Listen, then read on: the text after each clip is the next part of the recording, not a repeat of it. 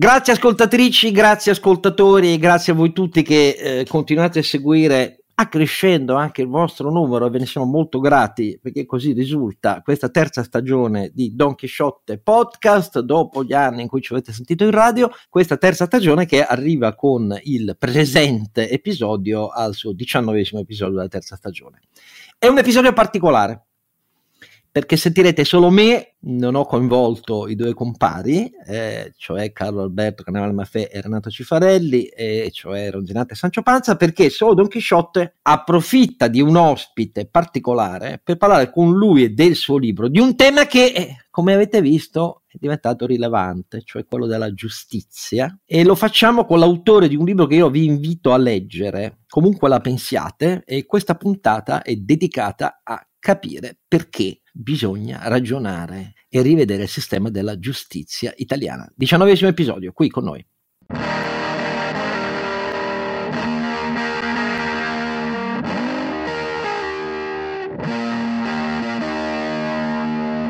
Solo Don Chisciotte, c'è Oscar Giannino in questo diciannovesimo episodio eh, perché eh, ogni tanto eh, parliamo di un libro ma ogni tanto evadiamo dalla nostra pista prediletta che è quella dell'economia, della finanza italiana internazionale, della geopolitica, della guerra. Perché? Lo facciamo in questa occasione, primo per il merito di cui si parlerà oggi, partendo da un libro che ora vi presento con il suo autore e ne parleremo con l'autore. È un libro molto coraggioso, ve lo dico con grande chiarezza eh, perché si rischia a prendere posizioni come quelle che sono articolate qui con un apparato di note che testimonia l'approfondimento delle tante sentenze e pronunzie di diritto di giurisprudenza italiana e internazionale, ma oltretutto perché in questi giorni ci troviamo all'esplosione della rituale nuova polemica sulla giustizia, perché dopo l'intervento in cui il ministro Carlo Nordio, ministro della giustizia del governo Meloni, che è un ex procuratore a Venezia, decenni, quasi 40 anni ha svolto il mestiere di pubblica accusa, ma lo ha fatto sempre ribadendo in pubblico la propria opinione minoritaria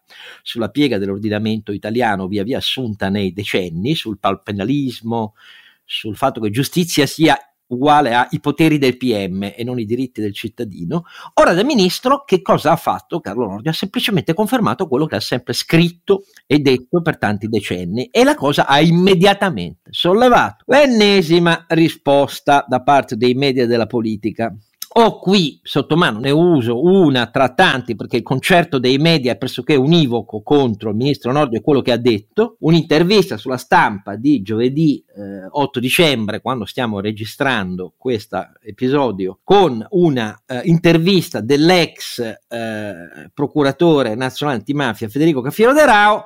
Vi leggo solo il titolo dal ministro un favore a boss e corrotti vogliono solo punire i magistrati, scelte gravissime, il governo si fermi. Il favore a boss e corrotti sarebbe il ribadire da parte del ministro Nordio, che oggi è ministro, prima lo faceva da attore del giudizio e da giurista con le sue opinioni, adesso è ministro e che cosa ha fatto? Ha confermato la necessità di una stretta sulle intercettazioni che continuano a uscire malgrado le ultime riforme anche con il ministro Cartabia, la necessità di rivedere fino alla separazione la distinzione tra i ruoli dell'accusa e della, mani- della magistratura giudicante, eccetera, eccetera, cioè in realtà i presidi di una tesi minoritaria liberale da sempre sconfitta nel pane- panpenalismo giudiziario di questi decenni. Eppure la risposta non è nel merito, la risposta è favori a boss e corrotti, che sono una indiade oramai inseparabile nel nostro paese. Il libro da cui partiamo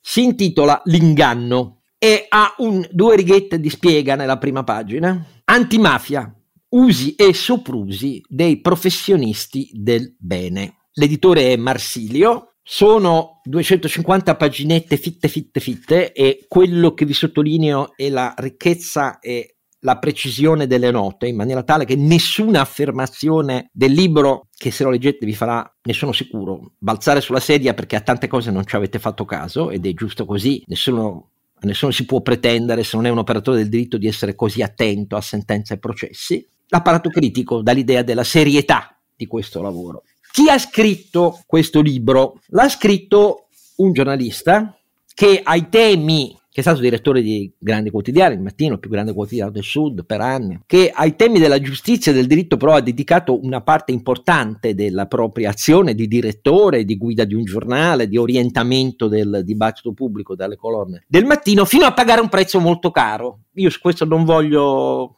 insistere perché chi fa bene il nostro mestiere nel nostro paese deve essere pronto a pagare questi prezzi, non è più direttore. E questo avvenne proprio perché l'insistenza con cui aveva iniziato a scrivere, a far scrivere, a raccogliere una mole impressionante di pareri editoriali di operatori del diritto, di magistrati, di avvocati e a parlare di processi e sentenze, aveva, per così dire, rotto un cliché che è dominante nell'informazione italiana. E questo libro spiega, a distanza di qualche anno, eh, perché lo ha fatto e perché continua a pensare che il panpenalismo italiano sia un disastro per i diritti del cittadino, sia una piega che nessun altro paese ha assunto l'ordinamento giuridico e soprattutto prende il toro per le corna dalla questione più delicata di tutte, perché l'estensione delle misure punitive già nella fase cautelare eh, per i reati di mafia, l'assimilazione dei reati di mafia alla corruzione politica imprenditoriale di qualunque tipo, dall'inizio, dalle indagini e dalle misure cautelari in sede di indagine inaudita altera parte, fino all'ergastolo stativo, l'intera filiera quindi del procedimento giudiziario italiano ha finito per superfetare, assumendo norme di cui i magistrati impegnati in questa frontiera dicono sempre che sono le migliori del mondo, ma allora non si capisce perché il resto del mondo non le adotti e noi rimaniamo ad aggravare sempre di più questa piega. Il direttore l'ex direttore del mattino di cui parlo, giornalista e l'autore del libro di cui parliamo, L'inganno, antimafia, usi e soprusi dei professionisti del bene, che ha direttamente a che fare con i temi sollevati dal ministro Carlo Nordio, e Alessandro Barbano, che io molto ringrazio di essere qui con noi. Buongiorno Oscar, grazie a te e a tutti gli ascoltatori di questa bellissima rubrica. Allora, voi sentite la voce con qualità un po' diversa di Alessandro Barbano perché siamo costretti a fare un collegamento di emergenza e lui è a telefono, ve ne chiediamo scusa, ma ne vale la pena comunque. Quindi per una puntata eh, beccatevi questa qualità dell'audio di cui siamo responsabili perché la facciamo in maniera di emergenza, per così dire, non è responsabilità certo di Alessandro Barbano. Allora Alessandro, io comincio, faccio prima l'elenco dei capitoletti del libro, tanto un po' di tempo ce l'abbiamo, per invogliare chi ci ascolta e poi siccome non avremo tempo per parlare di tutti, scegliamo alcune cose su cui approfondire. Per essere chiari, cari ascoltatori, il libro comincia con alcune pagine che centrano il punto, titolo Chi critica l'antimafia non fa il gioco dei mafiosi, perché parliamo di eccessi dell'ordinamento giuridico, di violazioni di diritti della, da parte dell'ordinamento giuridico, e non facciamo il gioco dei mafiosi. Guarda caso è la risposta alle accuse di Federico Cafiero De Rao, eh, a, a, rivolta invece a Nordio. Poi i capitoli sono è innocente, toglietegli tutto, vedremo cosa vuol dire è innocente, toglietegli tutto, perché questo capita nel nostro ordinamento. Secondo capitolo, la magistratura imprendi- imprenditrice, ovvero chi controlla i controllori. Terzo capitolo, l'eccezione che diventa la regola. Quarto capitolo, i beni confiscati lasciati a marcire e l'antimafia parassita. Altro capitolo, la legge che tutti ci invidiano ma che nessuno adotta. Beh, questo è un po' introdotta la faccenda. Poi, denunciare la mafia è paradosso, morire di interdittiva antimafia. Poi arriviamo al concorso esterno. Il concorso esterno nasce nel nostro ordinamento per via giurisprudenziale, eh? non per legge. Vabbè, noi siamo un paese in cui le fattispecie le fanno i magistrati con le sentenze. E si intitola Rocco e i suoi fratelli. Colpiti dal concorso esterno, lo Spoon River dei sindaci. Lo Spoon River, ve lo ricordate? È la grande elegia sulle tombe che parlano di coloro che ci vi sono sotto e come la vita sia stata ingiusta con loro. Le inchieste flop del super procuratore, e qui il super procuratore Gratteri, parlando, dando ai responsabili i nomi, caccia al grande vecchio la democrazia sotto tutela giudiziaria e poi alla fine il regime dei morti viventi, che è esattamente quello dell'ergastolo stativo di cui si è ancora recentemente discusso. Conclusioni L'inganno politico dell'antimafia. Allora, Alessandro, detta così, sembra un libro a tesi e ovviamente l'accusa che ti viene fatta è quella di dire, ma insomma, ma perché c'hai tanto a cuore i mafiosi? Ecco, partiamo di qua, come si risponde a questo? Ma questo è un libro sul dolore. Eh, io mi muovo in una prospettiva giornalistica e quindi il dolore è la traccia del giornalismo che vuole andare dietro eh, le cose e leggerne il loro lato oscuro. Eh, la prospettiva da cui muove questo libro è intellettuale, e non giuridica, ancorché eh, cerco di tenere un rigore giuridico che lo sottragga a censure. Eh, il dolore è quello del, delle vittime di questo sistema, come per esempio Riccardo Rocco Greco, l'imprenditore di Gela che denuncia la mafia nel 2007, fa condannare i suoi estortori a cui paga il pizzo, eh, costoro si difendono chiamandolo in correità, la Cassazione che condanna i mafiosi dice che lui è totalmente vittima e gli appalti sono tutti regolari e che questa accusa dei mafiosi a lui di correità è un modo per sottrarsi alle responsabilità e per vendicarsi, ciò nonostante una uh, procura apre un'altra indagine nei suoi confronti, guarda caso per concorso esterno, lui viene assolto ancora, ma ciò nonostante la procura impugna e nelle more dell'impugnazione un'interdittiva antimafia gli toglie tutto, il, gli appalti, l'azienda, eh, i lavoratori tutti sulla strada, i conti correnti e soprattutto la fiducia. A quel punto lui cerca di impugnare al TAR, ma il TAR lo sappiamo 99 su 100 conferma le interdittive, va dall'avvocato e dice avvocato non voglio più lavorare, voglio passare l'impresa ai miei figli e l'avvocato gli dice eh caro mio, ma l'interdittiva passa da padre ai figli. E allora lui capisce e dice sono io il problema, io devo andare perché voi siate liberi e si spara un colpo di pistola nel container della sua azienda. Fa orrore dirlo, ma nelle condizioni date quell'uomo non aveva altra scelta e purtroppo ha, purtroppo ha avuto ragione perché pochi mesi dopo la sua azienda torna nella whitelist. Mm, sono stato sollecitato da, dal figlio di Riccardo Greco Francesco quattro anni fa ad andare a Gela e a conoscere questa storia e, e, da lì ho deciso che avrei scritto questo libro che ho scritto solo quattro anni dopo perché poi eh, è stato una eh, diciamo gli impegni della, della, vita sono tanti ma mi era rimasto in testa e, e ho voluto dedicare un anno intero alla ricerca di fatti perché questo è un libro di fatti io ho apprezzato molto le parole di, del giudice e ministro Nordio, soprattutto perché Oscar dice una cosa fondamentale, dice che la riforma della giustizia deve partire da due cose, dalla riforma del codice penale nel segno della tassatività, perché questo è il vero problema completamente sottovalutato nel dibattito pubblico, dove si pensa che la riforma della giustizia sia la riforma del CSM, non ce ne frega niente del CSM, o meglio, è importantissimo il CSM, ma il vero cuore del problema è la tassatività dei reati. Che cosa vuol dire? Che se i reati sono slabrati, sono scatole vuote da riempire dal PM di turno, è evidente che con la colpevolezza entra la pericolosità, entra il sospetto, entra di tutto.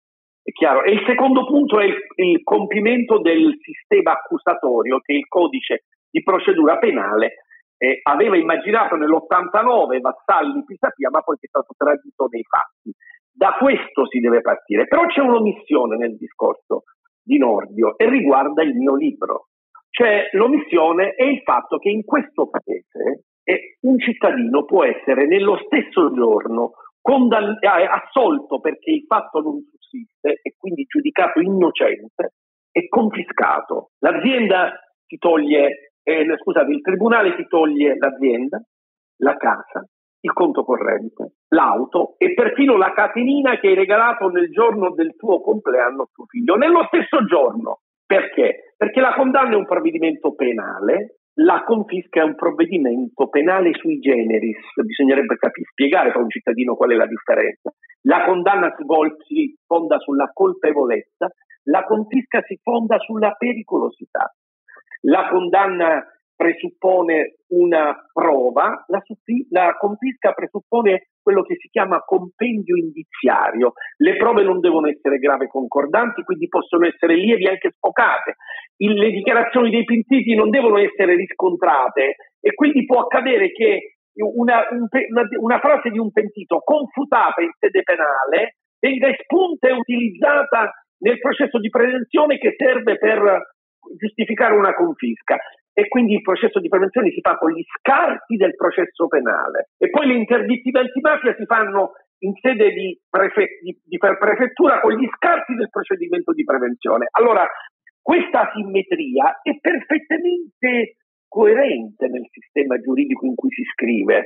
La, la, Cassazione, la stessa Corte Costituzionale si incaricano di giustificare questo doppio binario, questo diritto dei cattivi che dall'unità d'Italia nel 1861 serviva per colpire i briganti, poi il fascismo usato per colpire i dissidenti e poi i, i, i costituzionalisti della Costituente ignorarono perché pensavano che finalmente il diritto dei cattivi, cioè il doppio binario delle misure di prevenzione, sarebbe scomparso dall'ordinamento e che invece l'antimafia ha eternato. Tutto questo viene giustificato con una coerenza all'interno di un sistema che è perfettamente logico, ma se tu lo riporti alla vita, cioè se tu cerchi di spiegare a un cittadino che è contemporaneamente innocente e per questo io mi piglio tutto quello che hai.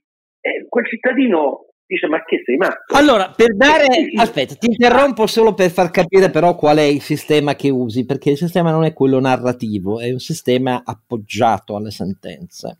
Allora, vale la pena, non potremo farlo per tutti i punti che tocchiamo, perché ci, ci vorrebbe una giornata intera, però vi voglio proporre la trovate nel libro, l'apparato testuale, così riflettete meglio, della sentenza di cui sta parlando Alessandro Barbano, è una mm, sentenza della Suprema Corte che conferma la confisca della Corte d'Appello contro i cavallotti, e il processo era quello dei cavallotti. E scrive così: Per sanzionare condotte illecite occorre la prova oltre il ragionevole dubbio. Ma per l'applicazione di misure di prevenzione è sufficiente un compendio indiziario sistematico, sintomatico, lo ripeto, un compendio indiziario sintomatico di appartenenza a sodalizio mafioso, con la necessaria precisazione che il concetto di appartenenza è notoriamente più ampio di quello della partecipazione, ricomprendendo tutte le aree di continuità, di contiguità, dal concorso esterno alle variegate espressioni di cointeressenza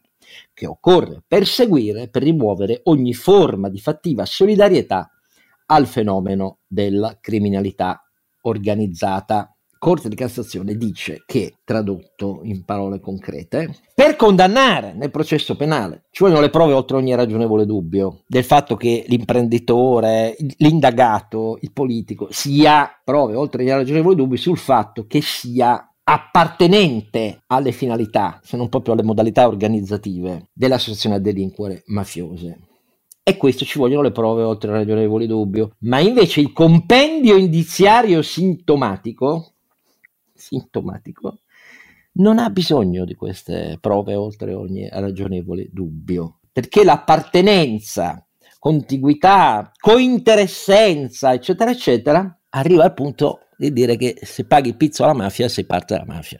E infatti, eh, Oscar, ti voglio dire questo, eh, nel libro questo, quanto sto per dirti, non c'è, eh, lo, lo, inserirò nella seconda edizione perché o, ovviamente stiamo ristampando e quindi sto facendo una rilettura, come sempre quando poi rileggi trovi sempre qualcosa che ti era sfuggita. Nella sentenza d'appello, che è ehm, i giudici d'appello della, di, di, prevenzione, la Corte d'appello sezione di prevenzione, conferma la confisca dei cavallotti e che in linea di continuità con questa della Cassazione, i giudici dicono eh, esattamente le testuali parole. Eh, I cavallotti hanno pagato per lavorare perché erano costretti a lavorare, ma potevano, cambi- ma potevano cambiare mestiere non erano obbligati a, pa- a pagare il pizzo alla mafia, potevano cambiare mestiere. Cioè un imprenditore che aveva un fatturato di 190 miliardi di ex lire, che era taglieggiato dalla mafia, secondo i giudici dell'appello, della Corte di Cassazione, poteva tranquillamente cambiare mestiere in un contesto in cui lo Stato all'inizio degli anni Ottanta e, e, e, all'inizio, fino all'inizio degli anni 90 non proteggeva l'impresa in territori dove le, la mafia aveva il controllo del territorio. E che cosa, cosa doveva fare quell'imprenditore? Cambiasse mestiere, ma che, ma che paga il pizzo alla mafia? Ecco, allora questa logica è la logica della terra bruciata che la Cassazione certifica quando dice il vero obiettivo della giustizia è impedire qualunque forma eh, di approvvigionamento che giunga la mafia, quale che sia, e quindi anche chi paga il pizzo viene colpito dal sistema. Ecco perché Riccardo Greco, quando, quando denuncia i mafiosi, crede di aver fatto un'opera buona, ma poi è costretto a pentirsi. Perché questa è la logica sottostante del sistema, che si coglie indirettamente da queste sentenze. E qui eh, poi c'è tutto, troverete tutto l'apparato anche di dialoghi di Silvana Saguto, che era la testa del meccanismo delle confische e poi dell'amministrazione dei beni confiscati ehm, in Sicilia, che si dà da fare perché dice: qui si stava parlando dell'Italgas in Sicilia e eh, non proprio di un'impresetta per capirci, il processo Cavallotti, e, e dice testualmente: eh no, sta parlando con il colonnello della direzione investigativa antimafia Rosolino Nasca, Silvana Saguto, e dice: se ci annullano i Cavallotti Qui succede un casino. Abbiamo preso l'Italgas e di lì tutta una serie di altre cose. Adesso io, Cavallotti, qui è ancora ferma in Cassazione, ma è la base da cui siamo partiti. Noi dobbiamo essere blindati, non si può cancellare questa confisca. Questo è il criterio di ragionamento, con tutte poi le vicende anche delle impugnative giudiziarie per i compensi dovuti ai professionisti che erano impegnati intorno a questa vicenda. E, vabbè. e perché, perché, perché la macchina dell'emergenza quando struttura eh, diciamo, la sua architettura attorno all'emergenza, finisce per giustificare se stessa, finisce per servire a se stessa e quindi no, non è più in relazione con l'obiettivo da colpire, ma con, ma con il mantenimento del sistema che attorno ad esso ruota. E si vede nelle relazioni orizzontali fra i protagonisti della macchina che questa necessità di preservare il sistema prevale su tutto eh, oltre il confine del, del, della, della colpa e del dolo, ci sono comportamenti che ormai vanno fuori controllo perché l'obiettivo è quello, difendere un sistema che ha bisogno di crescere perché è, sostenuto da un carburante ideologico di cui poi vorrei che parlassimo, ma uh, nutre un, un, un, apparato affaristico, corporativo, castale che eh, ha una vischiosità enorme eh, e, e, che è diventata una, una, macchina pubblica di welfare pubblico enorme nei confronti di eh, funzionari dello Stato, prefetti, eh, ehm, magistrati, eh, liberi professionisti, associazioni del volontariato, è tutto un sistema che si tiene. Allora, questo sistema... Solo, ah. solo, questo sistema, anche qui, mi inquadriamo con le parole di un magistrato. C'è un'audizione, Commissione parlamentare antimafia del 1 agosto 2019 a parlare eh, il giudice Guglielmo Montoni, che è presidente della terza sezione penale del Tribunale di Roma ed è quindi eh, questa sezione è, è, è, è, alla testa delle misure di prevenzione eh, del Lazio. E il giudice Montoni eh, dice a Roma siamo passati da una media di 12 provvedimenti del 2012 a un'attuale di 30-40, arriviamo a gestire capitali enormi perché più si specializzano gli uffici più sono invogliati a lavorare sempre meglio e per vicende finanziarie d'azienda più complesse, più rilevanti, non per piccole vicende. Tenete conto che una misura da 10-15 milioni oramai è considerata secondaria, mentre una volta era considerata rilevante. Adesso ci occupiamo di misure di 100, 200, 500 milioni. E, e, per, la sola, per le sole misure di prevenzione del tribunale, eh, senza considerare i dati relativi ai sequestri penali. E quindi abbiamo più di 3.500 2019 unità immobiliari, 500 aziende attive in gestione tra beni in sequestro o confische di, di primo grado. Questi sono i numeri. Eh, eh, ed è, è chiaro che dice l'aggressione ai patrimoni è molto più rilevante e temuta dalla criminalità organizzata rispetto alle, mustudie, alle misure di custodia e quindi questo intervento riesce veramente a svolgere quella funzione preventiva di riduzione della pericolosità. Privato del patrimonio, il soggetto pericoloso non ha possibilità di investire per una crescita criminale. Però il meccanismo confisca è quello che vi abbiamo detto prima. Ecco come l'antimafia giustifica il fatto di aver messo in piedi una gestione imprenditoriale parallela che deriva da un presupposto normativo per cui non c'è bisogno della prova oltre ogni ragionevole dubbio. Mi sbaglio Alessandro? No, no, non sbagli. Ci sono tre fattori che convergono a costruire questo gigantismo emergenziale. Il primo riguarda l'ambizione delle forze di polizia impegnate nelle indagini, perché come hai detto tu, sequestrare 30 milioni anziché 5-1 può garantire una conferenza stampa e una visibilità sui media su cui si strutturano le carriere. E quindi la sovrastima dei patrimoni, per esempio, è un altro degli elementi che poi ha delle conseguenze perché eh, la sovrastima impone, siccome c'è un'inversione dell'ordine della prova, impone all'indagato di giustificare le, le, le, le, fonti di acquisizione del reddito necessarie a, a, a, giustificare il patrimonio, ma se il patrimonio è sovrastimato è difficile trovare le fonti che lo giustifichino. Quindi c'è anche questo paradosso diciamo, di, di, di, negazione del diritto di difesa, ma è ovvio che eh, conviene sequestrare sempre più patrimoni e sempre più sovrastimarli perché questo dà prestigio e forza alle autorità di polizia. Il secondo è l'interesse economico dei professionisti e consulenti chiamati dal tribunale ad amministrare e rappresentare e, le imprese sequestrate. Anche qui c'è, c'è, il gigantismo perché la sovrastima giustifica le parcelle, eh, eh, ovviamente. E il terzo riguarda il potere che i tribunali di prevenzione hanno.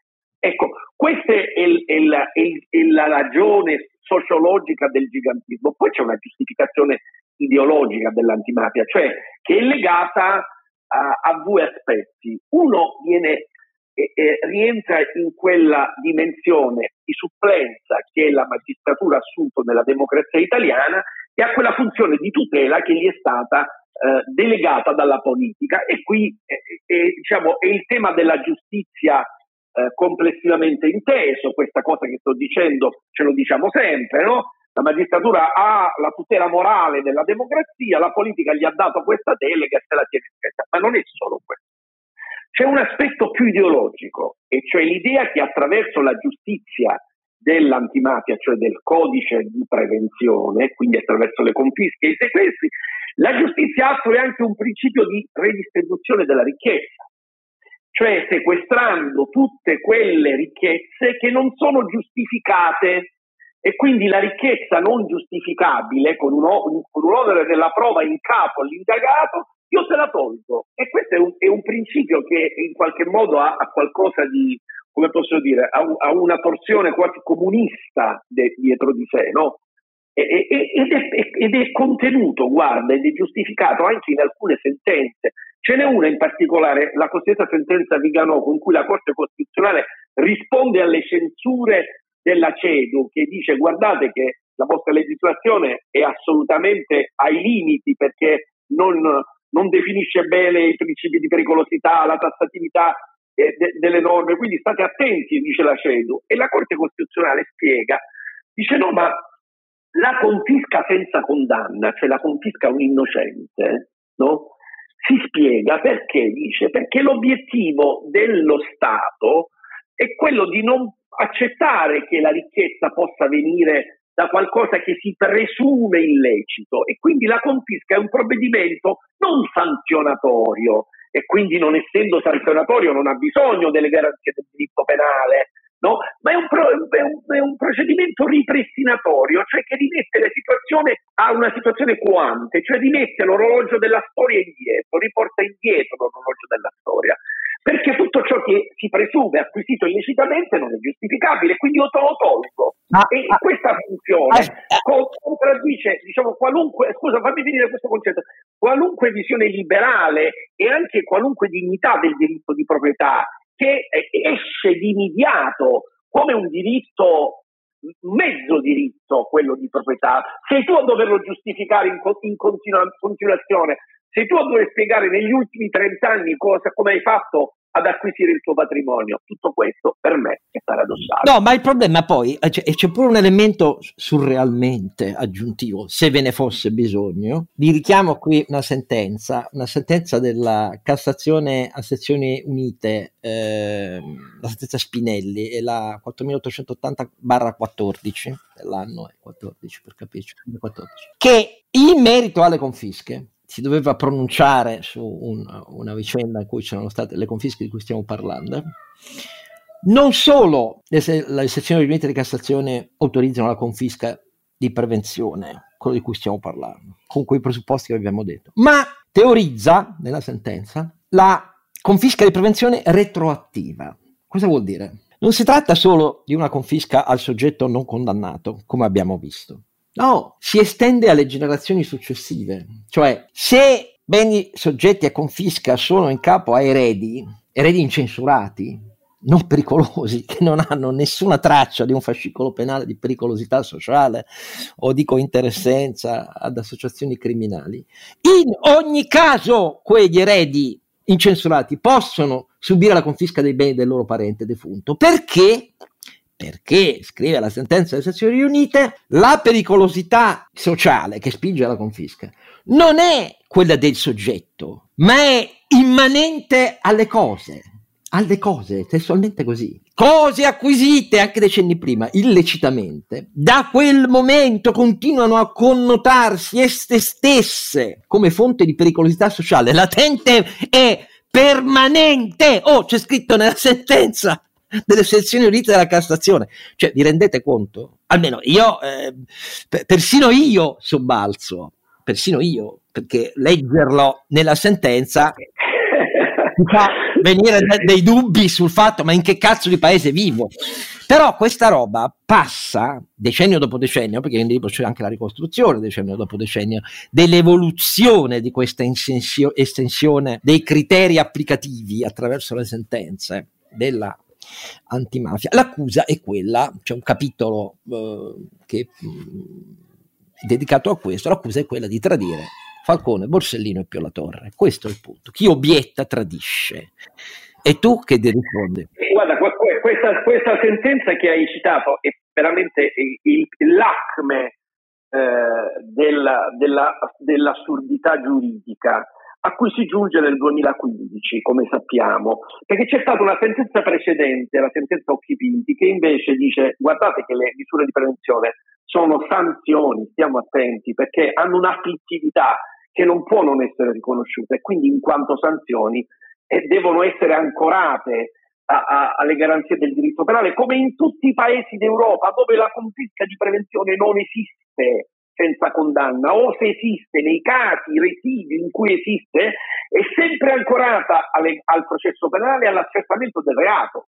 Invece no, la sentenza Spinelli dice no, perché, attenzione, questo è un dato importante, questo slittamento della pericolosità dalle persone alle cose è, è, è figlio di una torsione giurisprudenziale. L'hanno adottato per prima i tribunali di Palermo negli anni 2007-2008 e poi il codice antimafia, il codice antimafia lo ha codificato. La legge codifica le, diciamo, le sortite giurisprudenziali, è il contrario, non è la giurisprudenza che interpreta la legge, ma è la legge che interpreta la giurisprudenza. Il codice antimafia, tra l'altro, fatto dal governo Berlusconi. Quando si dice che Berlusconi non, eh, eh, diciamo, era, era, aveva connivenza e complicità con un certo lassismo sulla mafia, non l'ha fatto lui. E perché l'ha fatto lui? Perché eh, per sottrarsi, eh, diciamo, il centrodestra, per sottrarsi alle accuse della magistratura di avere interessenze con quell'ambiente e, e di fatto eh, è stato il, il, vero artefice della torsione che il codice ha prodotto nell'ordinamento.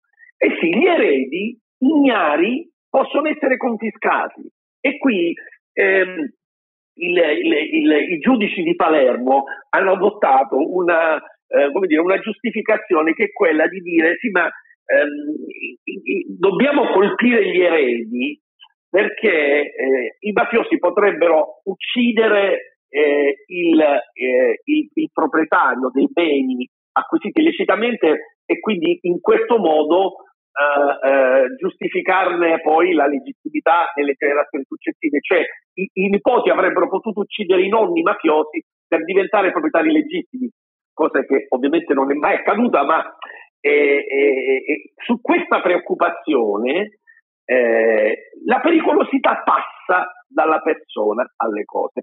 Questa è una cosa veramente inaudita ed è questo il vero slittamento, perché eh, le, eh, eh è chiaro che eh, in questo modo eh, c'è una, una, continuazione tra le generazioni del marchio di mafia, è chiaro? E, e questo è il punto, il punto di svolta dove il, il diritto dei cattivi eh, diventa il diritto di tutti.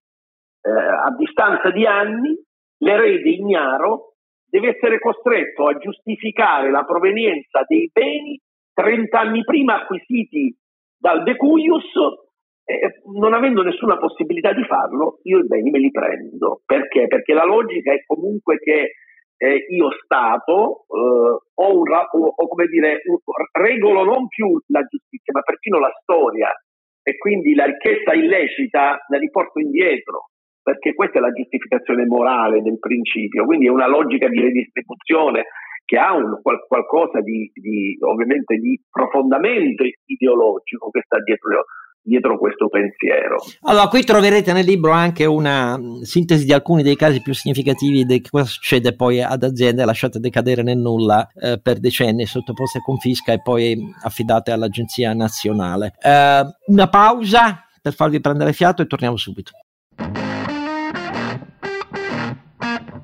Andiamo a un'altra questione con Alessandro Barbano di cui stiamo traendo un po' di spunti per ingolosirvi sulla lettura del suo libro per Marsidio, l'editore, il titolo è L'inganno, antimafia, usi e soprusi dei professionisti del bene. E arriviamo a un altro istituto molto particolare.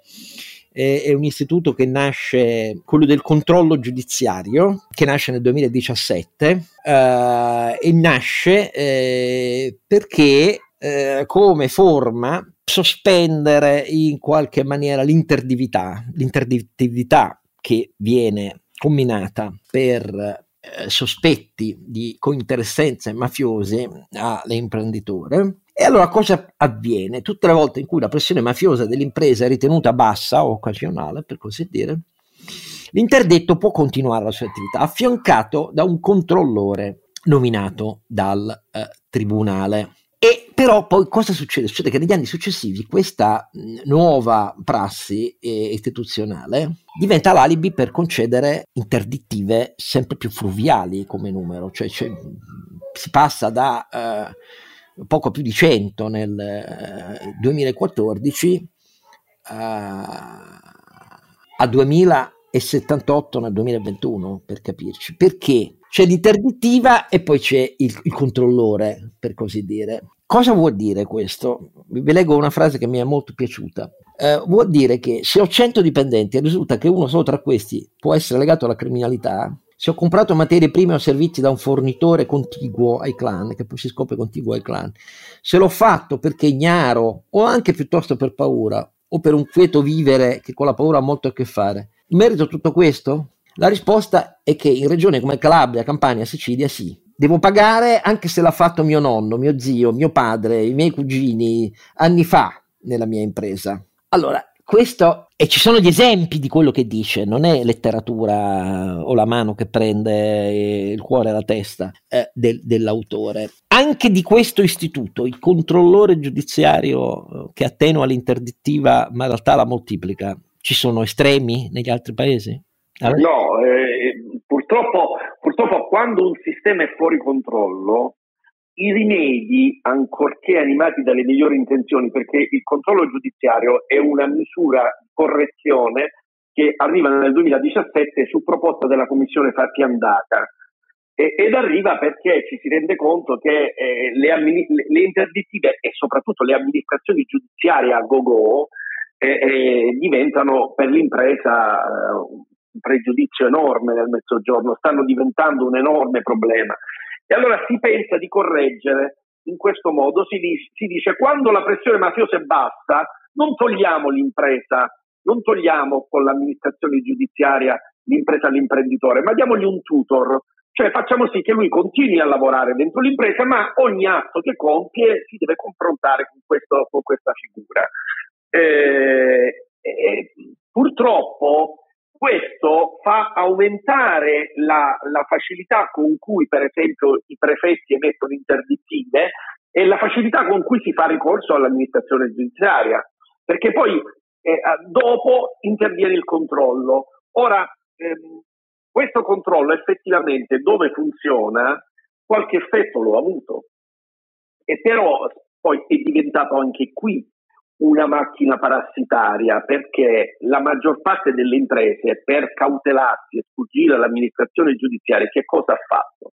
Ha cercato il prefetto in pensione, il poliziotto in pensione, l'ha messo nel consiglio di amministrazione e è, è riuscito così a salvarsi dal rischio di una espropriazione dell'azienda. E questo è il primo punto. e questo è perché, poi in più le interdittive sono aumentate negli ultimi anni. I prefetti, anche qui c'è l'altra misura che interviene poi è proprio di recente, che per esempio dà la possibilità al prefetto, non è un obbligo ma una possibilità suggerita, di instaurare un contraddittorio con l'imprenditore a cui sta somministrando l'interdittiva.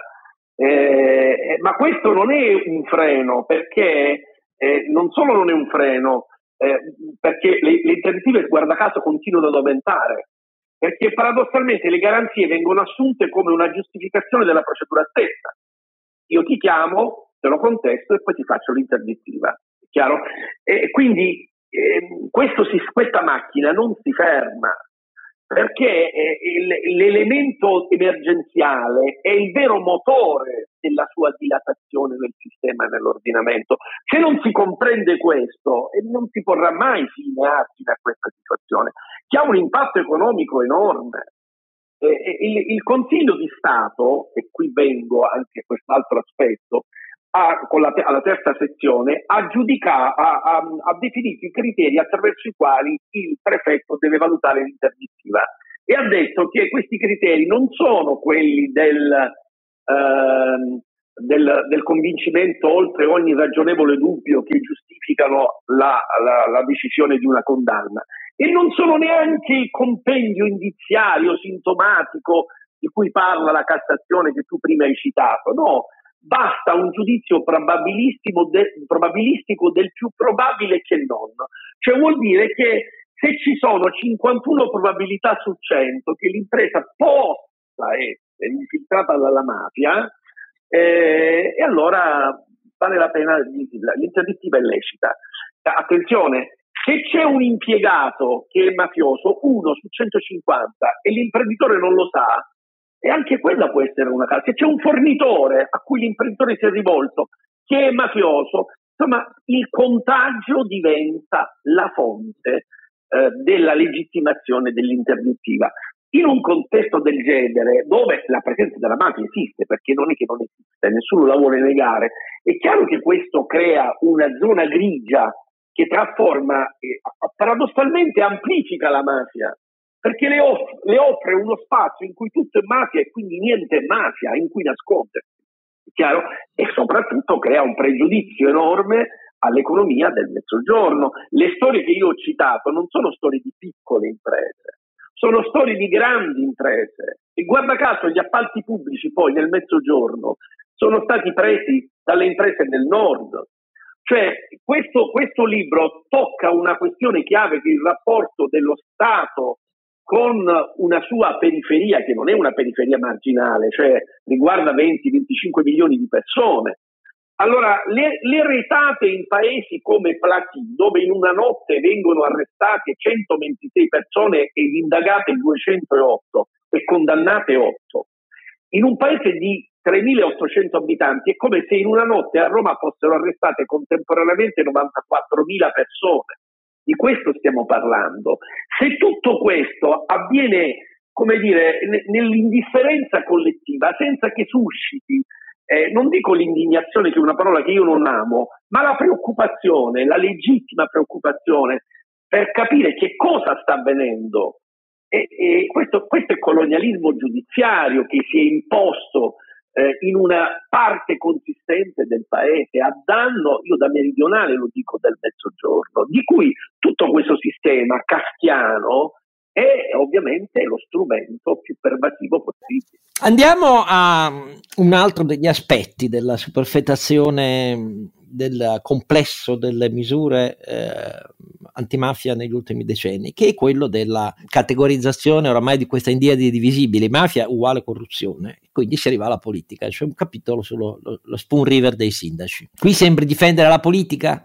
No, eh, voglio dire, è, è, indubbio però che, eh, che attraverso la, la, la, la, fattispecie del concorso esterno eh, sono stati colpiti moltissimi sindaci nel mezzogiorno e, poi eh, risultati innocenti. io racconto alcune storie, la storia più clamorosa è quella di Rocco Fenia che è stato in carcere 1800 giorni, 5 anni e 10 giorni per l'esattezza e, e, con l'accusa di concorso esterno e poi risultato innocente. è, è evidente che questo eh, ha un impatto sulla politica enorme, oltre che sulla vita delle persone.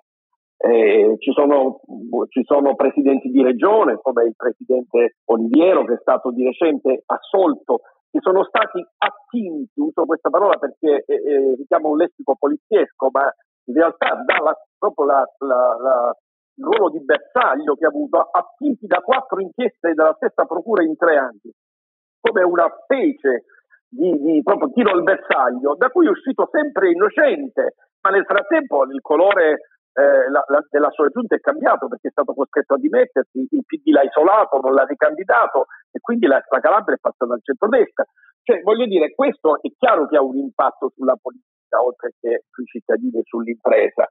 È, è indubitabile, di questo se ne rendono conto finalmente. Su questo c'è un po' più di coscienza perché eh, la classe dirigente quando ragiona del rapporto tra giustizia e, e cittadini eh, lo sente più, più direttamente eh, se, se, sta vicino al fuoco del centro, cioè il rapporto giustizia e politica, è una parte del problema, ma è una parte del problema consistente. Eh, non, è, non, è, tutto il problema perché l'antimafia colpisce anche i cittadini che non sono politici evidentemente, però i sindaci pagano un prezzo altissimo e anche questo è parte di una sorta di colonialismo giudiziario che il Mezzogiorno subisce eh, da parte dell'antimafia. Eh, il, il, il, il, concorso esterno è una figura, una fattispecie di produzione giurisprudenziale che la sentenza Mannino della Cassazione ha cercato di circoscrivere, che poi però è stato reinterpretato e ricucito eh, da tante altre eh, sezioni della Cassazione in maniera differente a seconda delle sensibilità e che nella prassi è una, è un, una maglia tutta slabbrata dove ogni, ogni PM, ogni magistrato ci fa pensare qualunque cosa. Il caso emblematico proprio di questi giorni è il caso dell'avvocato eh, eh, Pittelli che è stato tre anni in carcere, una, scusate, tre anni agli arresti, un anno in carcere, ha fatto lo sciopero della fame, eh, ha difeso la sua libertà e la sua innocenza contro le ragioni della procura che in tutti i modi ha preteso sue, la sua carcerazione della procura di Catanzaro, la Cassazione di recente ha, ha ehm, smontato eh, il, diciamo, il, teorema su cui si fondano le, le, le, la presunta colpevolezza e le esigenze cautelari. Questo avvocato che cosa fa? Sta eh, andando con un eh, imputato a un processo e quindi stanno parlando, naturalmente l'imputato è intercettato e quindi è intercettato anche l'avvocato. Stanno parlando eh, di un pentito che ehm, sta facendo delle rivelazioni e l'imputato gli chiede, dice avvocato, ma che cosa dice questo? Eh, è tutto missato, dice, non, non, lo so, gli dice l'avvocato Pittelli. Ma questo è cattivo, gli chiede l'avvocato. Un, mi dicono che è uno molto cattivo, dice l'avvocato. E dice quello, sì, sì, è uno molto cattivo, eccetera. Eh, dice, l'avvocato dice questa frase, dice che ha accusato anche il fratello. Fine. Dopodiché parlano di altro. Eh, l'avvocato Pittelli viene ehm, indagato per concorso esterno perché questa affermazione, che sarebbe coperta da segreto istruttorio, sarebbe un, un, un, un supporto che rafforzerebbe la mafia, in quanto a, rivelando queste notizie coperte da segreto, l'avvocato avrebbe rafforzato l'organizzazione dandogli la conoscenza che Mantella sta accusando il fratello. In realtà i difensori dell'avvocato dimostrano che l'avvocato riferisce qualcosa che è uscito su un sito due mesi prima, quindi era di dominio pubblico, e quindi riferisce qualcosa che era già noto.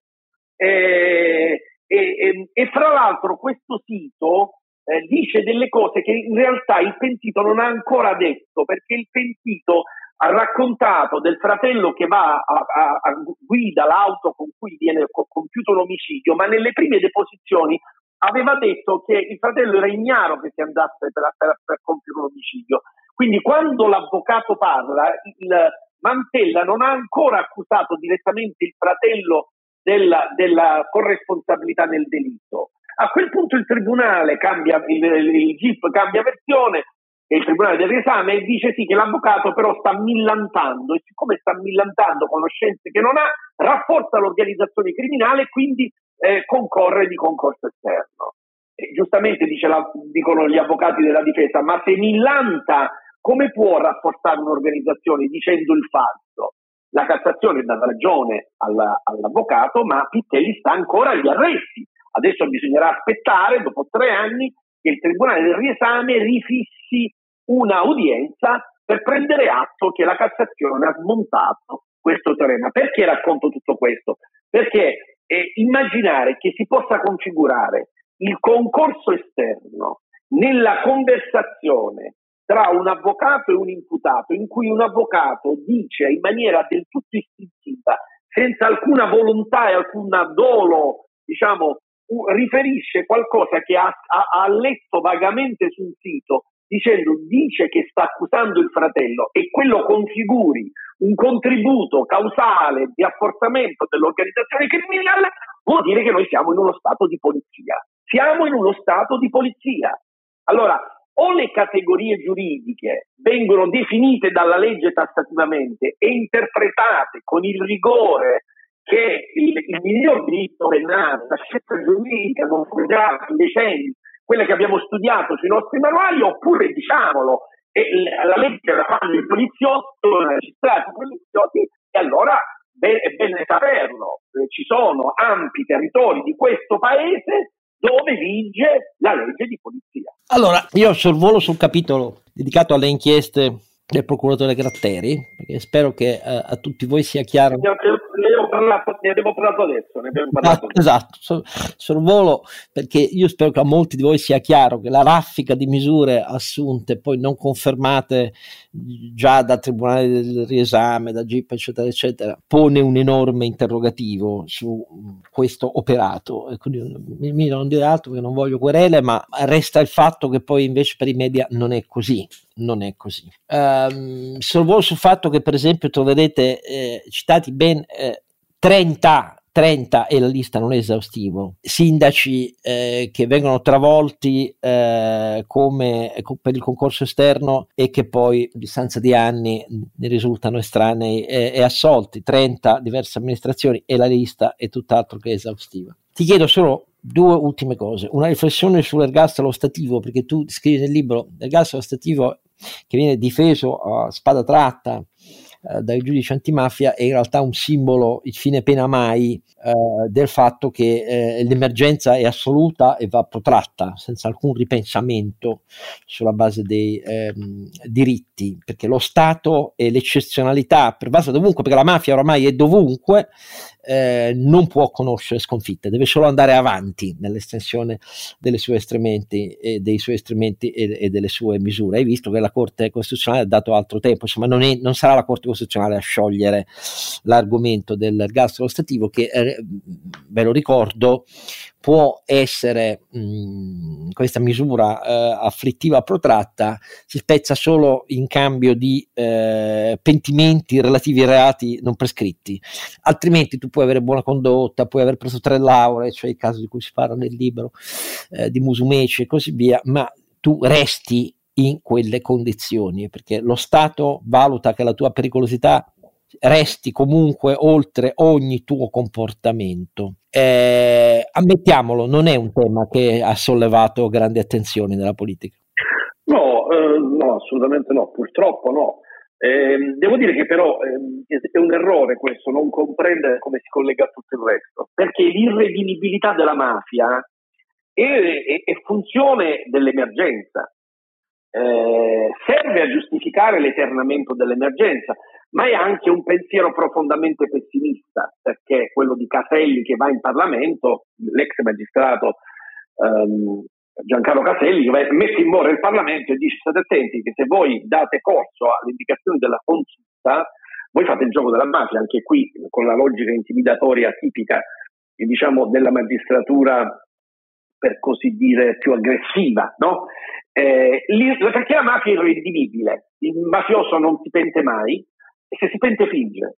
Eh, quindi vale il suo contributo, vale il do to death solo se si sente e dà un contributo causa, accusa gli altri e quindi vale la pena dargli questo permesso perché fanno uscire dopo 26, ma adesso sono diventati 30 con la riforma Cartabia, 30 anni in Europa non ce l'ha nessuno, eh, si è messo sul piatto qualcosa che il PM valuta giustamente, quello che, che pensa e dice il giudice di sorveglianza non conta niente, conta il contributo che ha dato. Ecco, questo pensiero dell'irredimibilità è un, è un pensiero profondamente pessimista ed è un pensiero profondamente autoritario insieme anche alla, alla, alla, idea che la pena, e qui mi dispiace un po' con quello che ha detto il, il, il ministro Nordio, che ha, ha, ha, prima criticato il codice penale, poi però lo ha richiamato quando si è trattato di difendere la funzione retributiva della pena, ignorando che la, la, la Costituzione invece eh, esalta e riconosce un'altra sola funzione, quella di rieducazione della pena. L'idea della pena come retribuzione è figlia di un diritto penale vecchio e parzialmente autoritario. L'idea della retribuzione, cioè del risarcimento sociale che la pena fa nei confronti della società. E in realtà la pena ha una funzione eh, in un diritto penale liberale rieducativa perché è anche economicamente vantaggiosa, perché rieducare la mafia significa estinguerla, significa estinguerla nelle, generazio- nelle generazioni, offrire una prospettiva. Quindi non si comprende questo, eh, questo restare abbarbicati all'idea del gettare le chiavi. Ma io dico di più. Eh, molta parte del pensiero di sinistra, di quella sinistra che è la stessa che scende in piazza a difesa del secondo comma dell'articolo 3 della Costituzione, cioè quello che proclama l'uguaglianza sostanziale di opportunità di realizzazione, cioè dice attenzione, perché non tutti nasciamo uguali, dice l'articolo 3, e quindi non basta proclamare l'uguaglianza a parole, bisogna realizzarla nei fatti l'uguaglianza, no? Per questo la sinistra scende in piazza nel suo dovere di solidarietà. E allora io mi chiedo, e chiedo a questa parte politica, a questa magistratura, che pure si proclama progressista, come si fa a condannare un diciottenne di Gela all'ergastolo ostativo, ma anche solo all'ergastolo? Un diciottenne di Gela, figlio di un camionista tossicodipendente che non ha mai visto il padre e che si identifica nella sua dimensione virile nella guerra che la sfida la mafia dei poveri scatena contro Cosa Nostra che è considerata la mafia snob negli anni 90 a Gela e in questa guerra di bande trova la sua identificazione uccidendo due coetanei, no? ma a 18 anni e un mese voi gli dareste l'ergastolo stativo a questo ragazzo e lo fareste morire in carcere 32 anni dopo con le gambe e le mani amputate dal diabete senza avergli concesso un giorno solo di permesso? Io personalmente no. La conclusione di questo libro, vi leggo la frase, dopo aver riflettuto sul fatto che la mafia si è trasformata, ha diversificato i suoi affari, fa affari internazionali, no, no, basta vedere anche nel nord cosa è successo e così via, quindi non c'è nessuna sottovalutazione del fenomeno, nessuna, nessuna, lo ripeto cinque volte, però conclude amaramente così. Le vere misure antimafiose al sud sono la trasparenza amministrativa e un clima civile di fiducia nelle relazioni pubbliche sono rimedi più efficaci per oggi e per le generazioni a venire di quanto non siano le maxi retate, i maxi processi, che poi i numeri ci dicono finiscono per lo più in fumo. Allo stesso modo le occasioni di lavoro, di socialità, la lotta alla dispersione scolastica che in alcune aree del sud riguardano studenti su quattro, i ghetti culturali e civili, i bacini di incubazione della mafia sono quelli. Però purtroppo nessuna guerra giudiziaria mafia le ha cancellate ancora, nessuna legge speciale li ha mai arginati e tantomeno sconfitti, semmai li ha resi più impenetrabili. Ecco perché, conclusione, la stagione dell'eccezione deve chiudersi. Alle condizioni date e qui raccontate, la delega della politica all'antimafia offende il diritto alla civiltà, è inutile e di più, è un danno per la democrazia. Prima cessa e meglio è.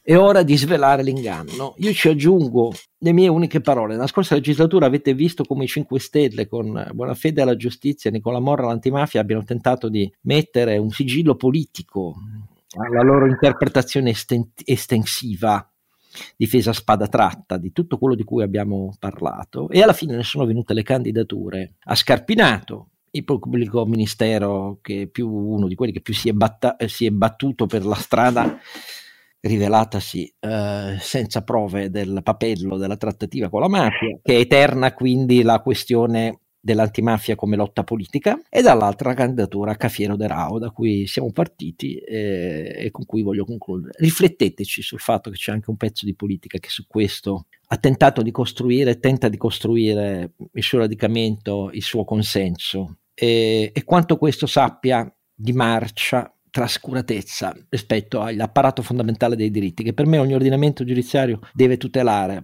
Viene prima quello. Gli ordinamenti in un paese democratico moderno servono a difendere i diritti dei cittadini prima che l'etica dello Stato. Questo io la penso così, sono minoritario, ringrazio Alessandro Barbano per questo libro che forse non lo renderà popolare, ma che spero induca molti di voi a capire che cosa c'è dietro il dibattito che non si riesce mai a fare in termini seri sui tanti i pezzi della nostra giustizia che sono figli di una torsione folle, ingiustificata e intollerabile. Grazie Alessandro Barbano di essere stati con noi, continua così davvero un grande abbraccio da parte mia e da parte dei miei compari di Don Chisciotte anche se non ci sono qui, speriamo che chi ci ascolta capisca il vero messaggio, che non è la difesa di mafiosi e corrotti, è la difesa dei diritti dei cittadini in ogni ordinamento democratico. Vi è più in un paese gravato da gap e sconquassi sociali che sono la sconfitta dello Stato prima di ogni altra cosa. Questo è quello che penso io. Grazie Alessandro